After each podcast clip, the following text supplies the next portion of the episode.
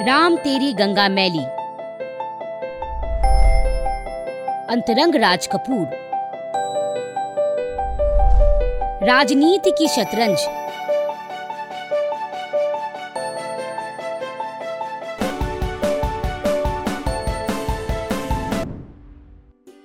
परिचय, पहचान और अंतरंगता। तीन सोपान हैं। किसी व्यक्ति के साथ जुड़ने के फ़िल्म अभिनेता राज कपूर से हमारा परिचय। कब एक एक सीढ़ी छलांग लगाकर अंतरंगता में बदल गया। अब याद नहीं। इसकी पहली सीढ़ी हमने उनके बेटे ऋषि कपूर की शादी के अवसर पर लांगी थी। बंबई से बार बार राज भाई का फ़ोन आया। टीपी भाई, शादी पर आना ही है। इतने करीब से तभी हमने उन्हें जाना था। कौन नहीं था उस शादी में। फिल्मी दुनिया के लोगों को तो होना ही था। राजतंत्र और शासन तंत्र का भी पूरा प्रतिनिधित्व था। राज भाई और उनकी पत्नी कृष्णा भाभी एक एक व्यक्ति से व्यक्तिगत रूप से मिल रहे थे और कृष्णा भाभी की मेहमान नवाजी का तो जवाब ही नहीं था। मुझसे पूछने लगी, आपने कुछ लिया? मैं बोली, आप परेशान नहीं होइए, मैं अभी ले लूँगी। कहने लगी, अभी मैं आपके लिए जूस भिजवाती हूँ। आधे घंटे बाद उस बड़ी भीड़ में कोई सोच भी नहीं सकता था कि वह स्वयं जूस का गिलास लेकर मेरे पास पहुंचेंगी। परिचितों, मित्रों और रिश्तेदारों के उस हुजूम को चीरते हुए ऐसी छोटी छोटी कितनी ही बातों, कितनी ही मुलाकातों ने हमें उनके बहुत करीब ला दिया। हमारे यहाँ अक्सर साहित्यकारों संगीतज्ञों की गोष्ठियाँ होती रहती थी। बाहर से भी कभी कोई संगीतकार आता तो पता नहीं कैसे हम उसके संपर्क में आ जाते। परिचय हो जाता और हमारे परिचित कलाकारों के दायरों में वो शामिल हो जाते। डागर बंधुओं से हमारा अच्छा परिचय था। एक बार पंडित सियाराम तिवारी दिल्ली आए। घर पर ही गोष्ठी का आयोजन था। हमने सोचा ध्रुपद का क्लासिकल संगीत लोगों को कहाँ रास आएगा। किंतु रात के एक बजे तक जो समा बंधा तो कोई उठने के लिए तैयार ही नहीं था। रात के डेढ़ बजे खाना टेबल पर रखा जा सका। राज भाई को हमारे इस कला प्रेम की खबर थी और शायद इसी के तहत उनका कलाकार मन ठाकुर के इतना करीब आ गया था। जब भी दिल्ली आते मिलते तो थे ही, पूछ भी लेते। टीपी भाई, कोई गोष्ठी वोष्ठी नहीं है? किसी नई प्रतिभा से नहीं मिलाएँगे? एक बार की बात है, रीता कोठारी, जो बेकम अख्तर की शिष्या, प्रसिद्ध ठुमरी एवं गज़ल गायिका और हमारी मित्र भी हैं। उनका कार्यक्रम हमारे घर पर चल रहा था। राज भाई दिल्ली आए हुए थे। ठाकुर का सदैव ये प्रयत्न रहता था। कि कलाकार को ऐसे किसी संयोग पर, किसी गुड़ी से मिला दें। संभव है कोई नई बात बन जाए। इन्होंने राज भाई को फ़ोन पर बताया। वो बोले, मैं अभी आता हूँ। राज भाई अपने कुछ मित्रों के साथ आए। मुझे रसोई घर और ड्राइंग रूम दोनों ही संभालने थे। मैं शटल कॉक की तरह रसोई घर और ड्राइंग रूम में आ जा रही थी। राज भाई के आने के कुछ देर बाद जब मैं वापस रसोई से बैठक में आई तो देखा वो नहीं है। मैंने ठाकुर से पूछा, क्या बात हुई? क्या वो वापस चले गए? ठाकुर ने कहा, अभी आ रहे हैं, बाहर गए हैं। बात आई गई हो गई। थोड़ी देर में राज भाई आ गए। संगीत की महफिल जीवंत हो उठी। लेकिन राज भाई का थोड़ी थोड़ी देर बाद बाहर जाने और भीतर आने की आँख मिचौली का सिलसिला बदस्तूर जारी रहा। आखिर मैंने आँख के इशारे से ठाकुर को बुलाकर पूछा, ये क्या राज है? राज भाई, जब भी आते हैं, ये बाहर भीतर का सिलसिला शुरू हो जाता है? ठाकुर का उत्तर था, कारण तो तुम हो और मुझसे पूछ रही हो। उनके कहने के ढंग में कोई उल्हाना नहीं था। वो केवल मुझे याद दिला रहे थे कि कैसे बरसों पहले बम्बई में एक बार मैंने कह दिया था राज भाई के सामने कि ठाकुर शराब नहीं पीते और मैं ये नहीं चाहती कि कोई मेरा कितना भी नजदीकी क्यों ना हो, मेरे घर में बैठकर शराब पिए। ऐसा नहीं था कि मैंने ठाकुर पर शराब पीने का कोई बंधन लगाया था। चाहते तो पी सकते थे, पर ठाकुर को स्वयं ही शराब पीना पसंद नहीं था। कई बार महफिलों में दोस्तों ने इन्हें शराब पीने पर बहुत ज़ोर दिया। किंतु उनका हमेशा ये कहना रहता था कि मैं आपके साथ बैठकर पूरा माहौल एंजॉय कर रहा हूँ। रात के दो दो बजे तक। फिर आप मुझे पीने के लिए ही क्यों विवेश करते हैं? आप लोग पीकर जितना आनंद लेते हैं, मैं बिना पिए लेता हूँ। एक बार की बात है। बंबई में एक पार्टी आयकर के कमिश्नर कुरुविला जी की पदोन्नति के अवसर पर हो रही थी। वो प्रत्यक्ष कर बोर्ड के चेयरमैन बने थे। ठाकुर उनके मातहत कमिश्नर अपील थे। उन्होंने ठाकुर के मुँह के पास गिलास लगा दिया कि आज तो तुम ले ही लो। पर इन्होंने कहा, सर, इस बात पर आप ज़ोर मत दीजिए। मैं लूँगा नहीं और आपको बुरा लगेगा। वो सज्जन व्यक्ति थे। उन्होंने इनके इनकार का बुरा भी नहीं माना। ठाकुर की यह संकल्प शक्ति बहुत ग्रेट थी। वो स्वयं शराब नहीं पीते थे, किंतु कभी किसी को पीने से मना भी नहीं करते थे। मैंने भी उनके संकल्प की इज़्ज़त रखने के लिए ही यह लक्ष्मण रेखा बांधी थी कि मेरे घर में बैठकर कोई शराब नहीं पिएगा। ये बात राज भाई को याद थी, इसलिए वो खुद अपनी ड्रिंक्स अपने साथ लाए थे। यहाँ तक कि अपना ही कांच का गिलास, पानी और सोडा भी। इसलिए वो बार बार बाहर जाकर अपनी गाड़ी में अपना शौक पूरा कराते थे। जब मैंने ये बात समझी, तब मैंने राज भाई से कहा, आप क्यों इतनी जहमत उठा रहे हैं? ड्रिंक्स अंदर ही ले आइए। उनका कहना था, भाभी जी, मैं नहीं चाहता कि आपकी भावना को तनिक भी ठेस लगी। आखिर घर के अंदर बैठकर पीना इतना ज़रूरी भी नहीं है। घर की मर्यादा तो रहनी ही चाहिए। संस्कार समझने और जीने के लिए होते हैं, तोड़ने के लिए नहीं। शराब से मुझे ऐसी कोई चिढ़ थी भी नहीं। ठाकुर मेरी भावनाओं का आदर करते थे और मैं उनकी पसंद, नापसंद का। इसलिए हमारी गृहस्थी की गाड़ी ठीक से चलती रही। उस दिन से ड्रिंक्स हमारे घर में आने लगी। हालाँकि ठाकुर ने स्वयं कभी शराब नहीं पी। उसे कभी छुआ नहीं। राज भाई ने अपनी उम्र के साठ वर्ष पूरे किए थे। एक बहुत बड़ा आयोजन बंबई में होने वाला था इस अवसर पर। सभी पत्र पत्रिकाओं ने उन पर विशेष सामग्री छापी थी। साप्ताहिक हिंदुस्तान में भी उनके बारे में मैंने कई लेख लिखवाए थे। अंक बहुत अच्छा बन पड़ा था। राजभाई ने बंबई से फ़ोन करके हमें फौज की सूचना दे दी थी। संबंधों को निभाना हमारा सदैव से स्वभाव रहा है। हम लोग बंबई पहुँच गए। मैं अपने साथ साप्ताहिक हिंदुस्तान की कुछ प्रतियाँ भी ले गई। कृष्णा भाभी के लिए फूलों का गजरा, राजभाई के लिए बेले और मोतियों के फूल, जो उन्हें बहुत पसंद थे। बारहों महीने ये फूल निश्चित रूप से उनके बेडरूम में होते थे। हमें देखते ही वो लपक कर मिले।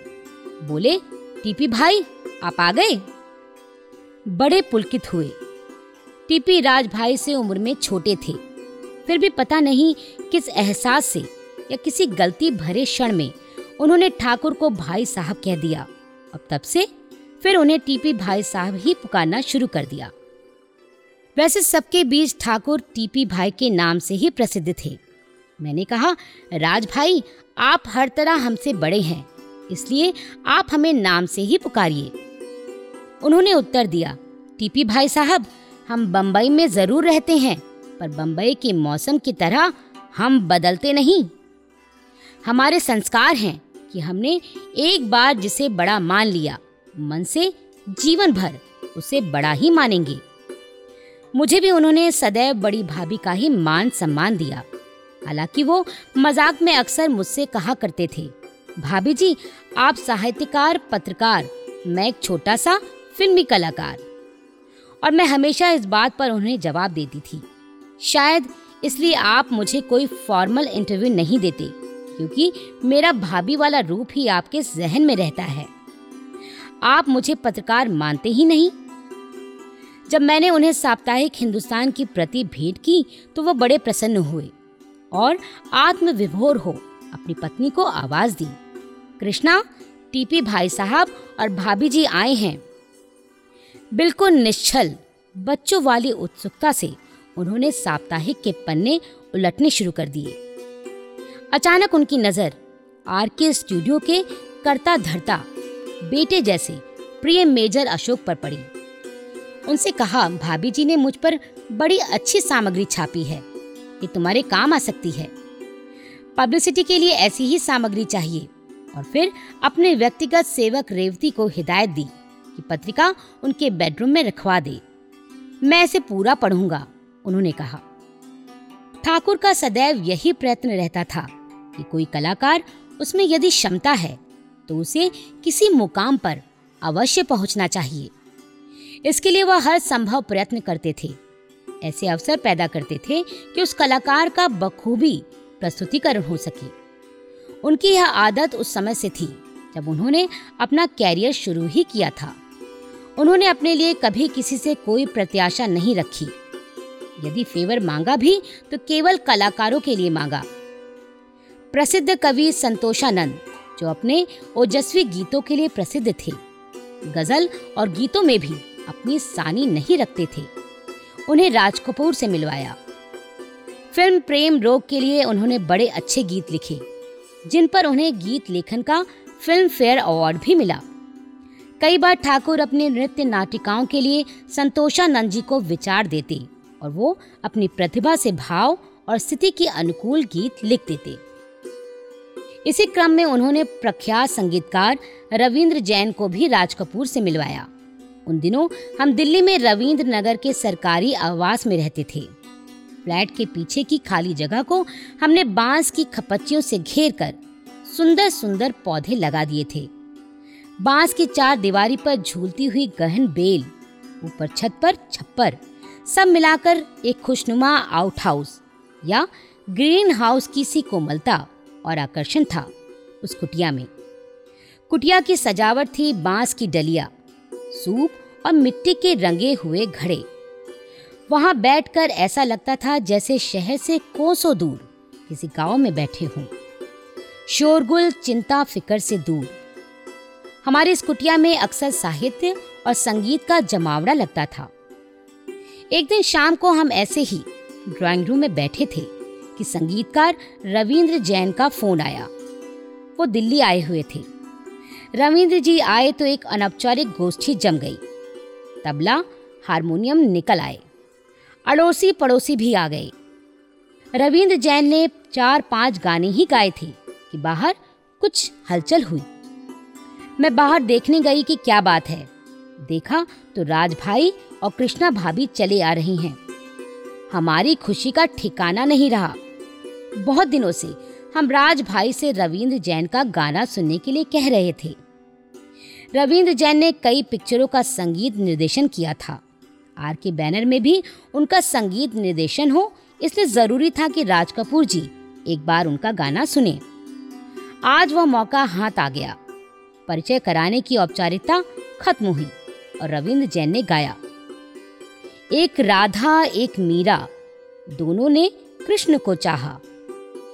अंतर क्या था दोनों की चाह में? बोलो, एक प्रेम दीवानी, एक दर्द दीवानी। राज भाई को यह गीत इतना पसंद आया कि बोल पड़े, ये गीत मेरा हो गया। उन्होंने जेब में हाथ डाला, पर जेब खाली थी। कृष्णा जी ने पर्स से निकालकर एक रुपया उन्हें दिया और राज भाई ने रविंद्र जी को टोकन स्वरूप वह एक रुपया देकर गाना अपने लिए बुक कर दिया। बाद में बहुत अरसे बाद दिल्ली के कमानी सभागार में उन्होंने एक समारोह में कहा था। वह गीत था, टीपी भाई का घर था और वहाँ पर कुछ ऐसा हुआ कि गीतकार मिल गया, गाने वाले भी मिल गए। अपने आप से कहानी खुद ब खुद बनती चली गई। अब इसको कहीं भी जमा दो। इस प्रकार मेरी फ़िल्म राम तेरी गंगा मैली का जन्म हुआ।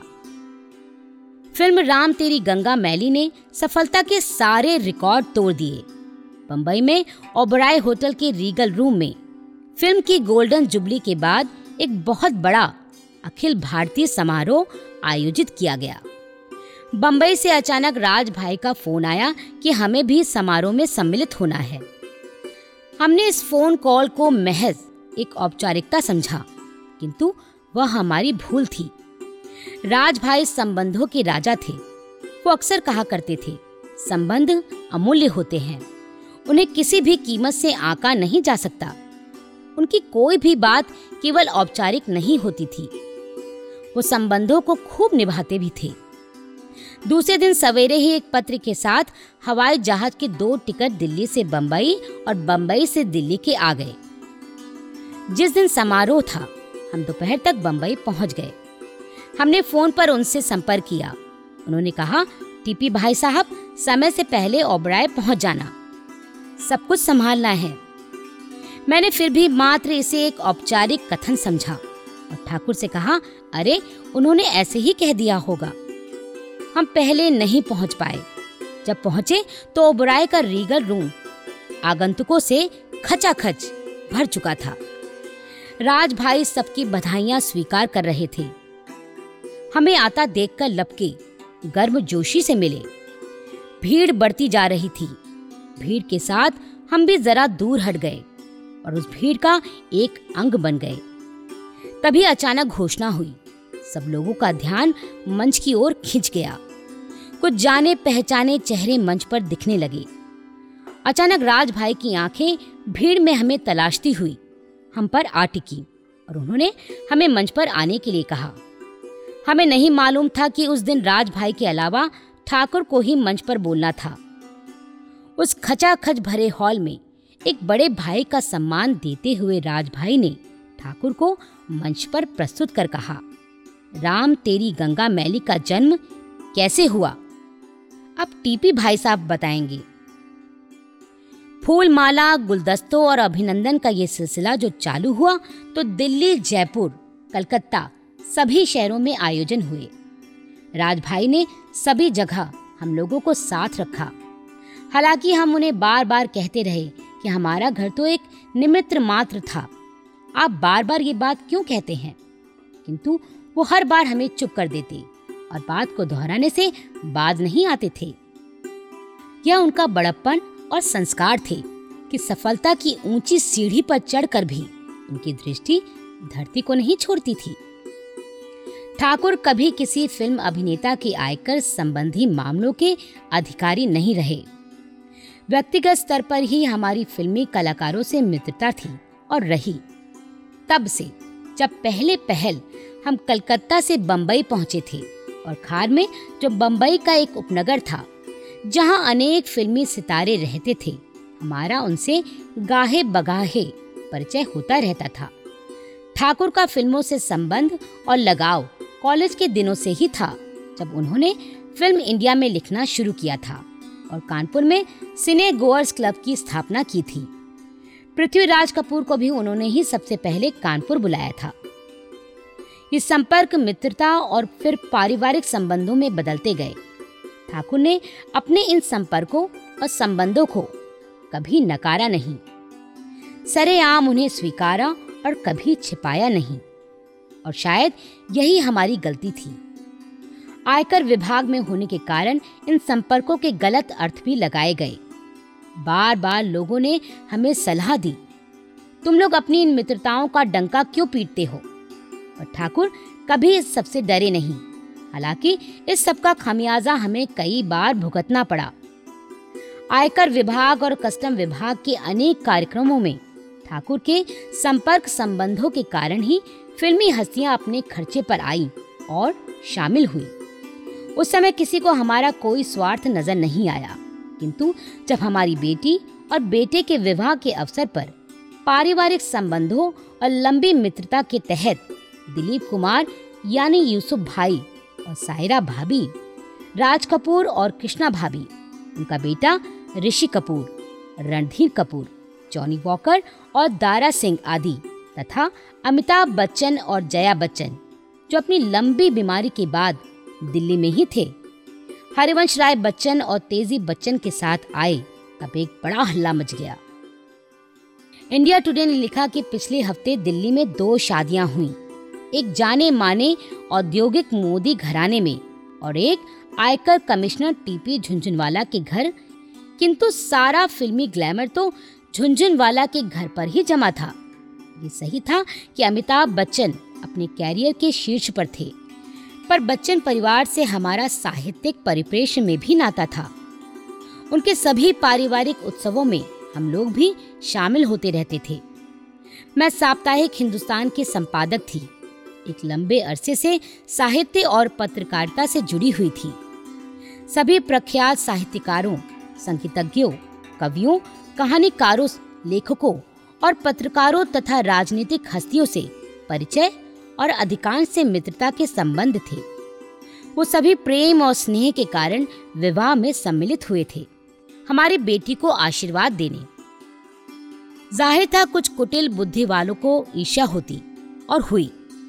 मज़े की बात ये थी कि स्वयं उन लोगों ने अपने स्वार्थ के लिए अनेक बार ठाकुर से कहकर इन्हीं लोगों को अपने यहाँ विशेष अवसरों पर बुलवाया था। ऐसे लोग अंदर और बाहर सभी जगह थे, जो हमारी लोकप्रियता को लेकर अपने मन में वैमनस्य को सींच रहे थे। ऐसी ऐसी बातें कही गई जिन्हें सुनकर कोई भी हंस सकता था। जिन बातों का कोई सिर पैर नहीं था यहाँ तक कहा गया कि फ़िल्म कलाकारों को पेमेंट करके बुलाया गया है। शारदा वकील स्कूल ऑफ़ आर्ट के कलाकार छात्रों ने मिट्टी के घड़ों पर पेंटिंग करके उन्हें अलंकृत किया था। सजावट की इस विधा के लिए कहा गया कि वहाँ सोने के घड़ों से सजावट की गई। आदि आदि।